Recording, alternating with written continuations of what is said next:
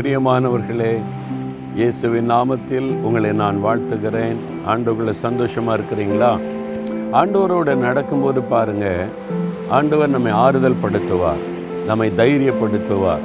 நம்ம நீ பயப்படாத, நான் இருக்கிறேன்னு சொல்லுவார். கலங்காத அப்படின்னு சொல்லுவார். ஒரு பக்கம் இந்த ஆறுதல் படுத்துவார், அடுத்த பக்கம் என்ன தெரியுமா? ஆலோசனை கொடுப்பார், கட்டளை கொடுப்பார். நீ இப்படி தான் நடக்கணும், இதெல்லாம் செய்யணும் அப்படிலாம் ஆண்டவர் பேசுவார். இன்றைக்கி பாருங்களேன், நீதிமொழிகள் மூன்றாம் அதிகாரம் இருபத்தேழாம் வசனத்தில், நன்மை செய்யும்படி உனக்கு திராணி இருக்கும்போது அதை செய்ய தக்கவர்களுக்கு செய்யாமல் இராதே.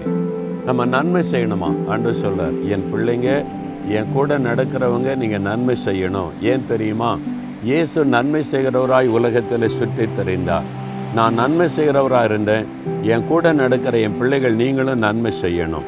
அது எப்படி செய்கிறது? உங்கள் திராணிக்கத்தக்கதாக. கடன் வாங்கிலாம் நன்மை செய்ய ஆண்டவர் சொல்லலை. உங்கள்கிட்ட என்ன இருக்குதோ, என்ன முடியுமோ திராணிக்கத்தக்கதாக செய்யத்தக்கவர்களுக்கு. எல்லாருக்கும் செய்யுங்கன்னு சொல்லலை.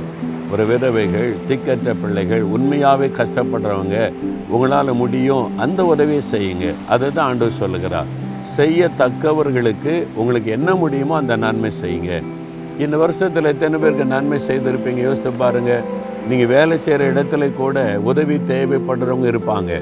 நீங்கள் படிக்கிற இடத்துல, வசிக்கிற இடத்துல கூட அப்படி பாதிக்கப்பட்ட ஒரு உதவி தேவையுள்ள மக்கள் இருப்பாங்க. அவங்களுக்கு உங்களால் முடிந்த ஒரு சின்ன உதவியை செய்து அந்த நன்மை மூலமாக இயேசுவை நன்மை வெளிப்படுத்துங்க. ஏன் எனக்கு இதை செய்கிறீங்கன்னு கேட்டால், இயேசு நன்மை செய்கிறவர், எனக்கு நன்மை செய்தார், உங்களுக்கு செய்கிறேன்னு சொல்லுங்கள்.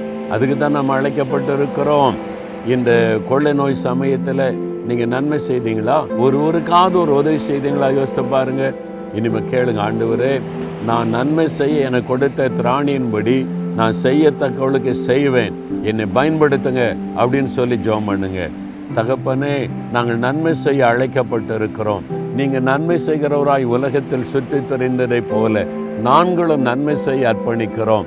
ஆண்டவரே, சரியான நபரை எங்களுக்கு காண்பித்து சரியான சமயத்தில் ஏற்ற விதத்தில் நன்மை செய்ய எனக்கு உதவி செய்யும், என்னை பயன்படுத்தும். இயேசுவின் நாமத்தில் ஜெபிக்கிறோம் பிதாவே. ஆமேன், ஆமேன்.